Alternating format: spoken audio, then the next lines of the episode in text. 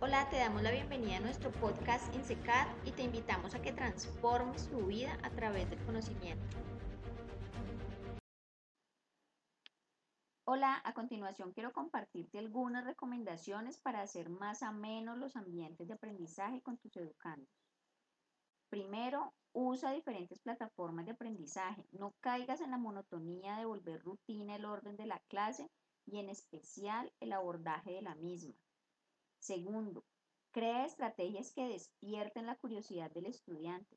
Por primera vez en muchos años estamos hablando el mismo idioma con nuestros educandos a través de la tecnología y las herramientas digitales.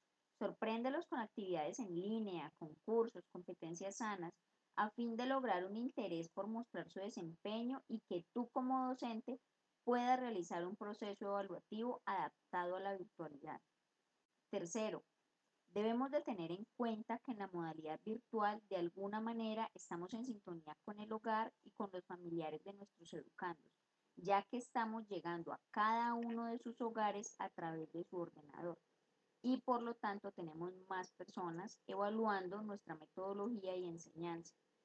Trata de diseñar las clases teniendo en cuenta estos aspectos te ayudarán a enfocarte en lo que realmente deseas lograr en el proceso de aprendizaje con tus estudiantes. Es muy importante que tanto estudiantes como padres de familia, acudientes y acompañantes se sientan tranquilos del modelo de aprendizaje virtual que utilizamos y del contenido que estamos suministrando a nuestros educandos desde la distancia.